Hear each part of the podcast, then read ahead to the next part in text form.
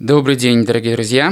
В эфире подкаст «За право» и я, Евгений Шумкин. Сегодня мы с вами поговорим о девяти правилах правильного директора.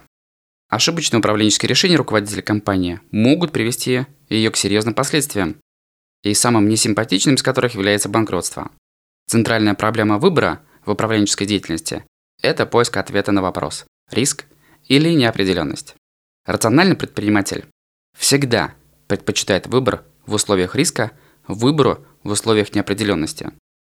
В предпринимательской деятельности неопределенность превращается в риск, если предприниматель самостоятельно наберет необходимые для нее компетенции, например, контекстный, физический и эмоциональный интеллекты, или пригласит к партнерству людей, способных вытянуть вверх его точки роста. Джон Нэш, американский математик, известный вам по биопику «Игры разума», ссылка на фильм будет в описании подкаста, выработал концепт стратегических решений для множества игроков, где никто не выигрывает, если никто не меняет свою стратегию. Иными словами, причины и следствия не существует. Действия одних людей одновременно являются и следствием, и причиной других людей. Правильное управленческое решение, то есть решение по праву, принимаются тогда, когда состояние неопределенности, то есть неизвестное количество вариантов, переходит в состояние риска, ограниченное количество вариантов. Быть в этом состоянии помогут некоторые правила. Мы указали 9.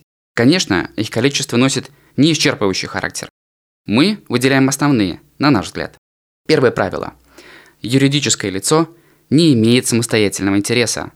При этом законодатель предъявляет директорам требования разумности и добросовестности, оценку которым дают в каждом конкретном случае.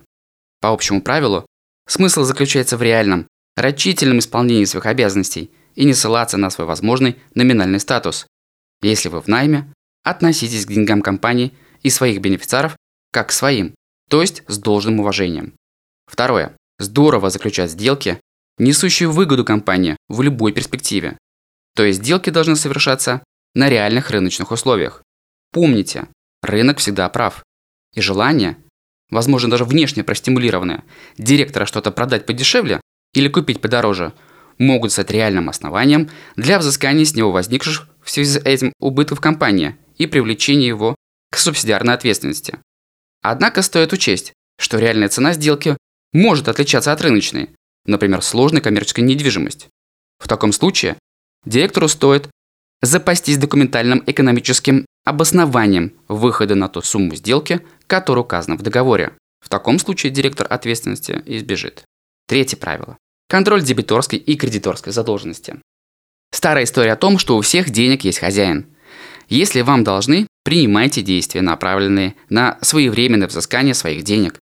В противном случае будет сложно ответить на вопрос, почему вы разрешили своему контрагенту не отдать вам деньги. И обратная история. Хозяин денег вашего партнера по сделке не вы. Исходите из того, что единственный смысл договора заключается в его исполнении, вами в том числе. Если вернуть деньги не представляется возможным, и сумма задолженности перевалила 300 тысяч рублей, а срок исполнения денежных обязательств больше трех месяцев, то стоит обратиться к смыслу статьи 9 закона о банкротстве, так называемый самострельный, это шутка, обязывающий директора обратиться в суд с заявлением о собственном банкротстве в кратчайшие сроки. Четвертое правило. Документы. Это всеобщая боль. И директора, и суда, и арбитражного управляющего, не дай вам бог. Директор обязан обеспечить организацию правильного ведения бухучета и хранения документов компании. Их отсутствие через утрату, неполноту или искажение содержания обернется для директора личной имущественной ответственностью. За исключением объективных причин, например, изъятия выемкой или обыском. А вот вариант «съели мыши» уже не подходит. Единый государственный реестр юридических лиц – это пятое правило. Ответственность за достоверность сведений в нем лежит опять же на директоре. Контрагенты вправе полагаться на достоверность сведений, которые в нем находятся, в этом реестре, так как они носят публичный характер. В случае возникновения правоотношений ответственности с такой компанией, ответственность за прогон благополучной картинки для контрагентов лежит все время на директоре. Вариант «забыл» и справка от мамы не спасут от ответственности. Я бы рекомендовал дополнительно поглядывать на Федресурс и Банк исполнительных производств. Ссылки на эти ресурсы будут в описании к подкасту. Шестое правило – это налоги. Если в рамках управленческой деятельности руководитель компании допустит налоговое правонарушение, которое превышает 50% от общей суммы долга, то вина руководителя предполагается. Это называется презумпция вины. То есть Федеральная налоговая служба России берет попкорн и наслаждается вашими объяснениями по поводу экономической обоснованности и правомерности ваших действий или бездействия. Скажем так, шансов отбиться на практике немного. Compliance. Седьмое правило. Стоит заняться внутренним аудитом всех своих управленческих решений. Одна история – это когда вы управляете риском, и другая история, когда риск управляет вами. Иными словами, при построении системы внутреннего контроля реализуйте мечту Уоррена Баффета. Пусть люди, окружающие вас в комнате, будут умнее вас. Правило восьмое. На вас напали. Кто? Темные силы.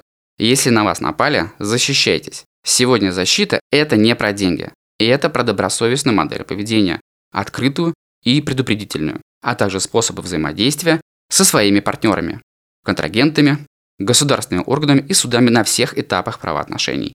Качество предзащиты и самой защиты влияет на будущее директора и его компании. Девятое правило.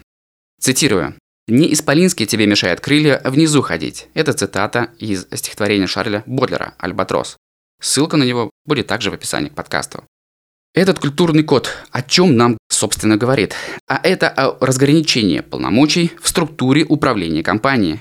Причем это должно быть зафиксировано в ее внутренних документах. Делегирование – это не сброс ответственности, а корпоративное перераспределение рисков. В настоящий момент времени у всех предпринимателей одна организационно-правая форма. Называется она «Общество с безграничной ответственностью». Шутка принадлежит не мне, а Сергею Васильевичу Сарбашу, бывшему судье Высшего арбитражного суда, упраздненного сейчас. Поэтому относитесь к себе по корпоративному бережно. Пока.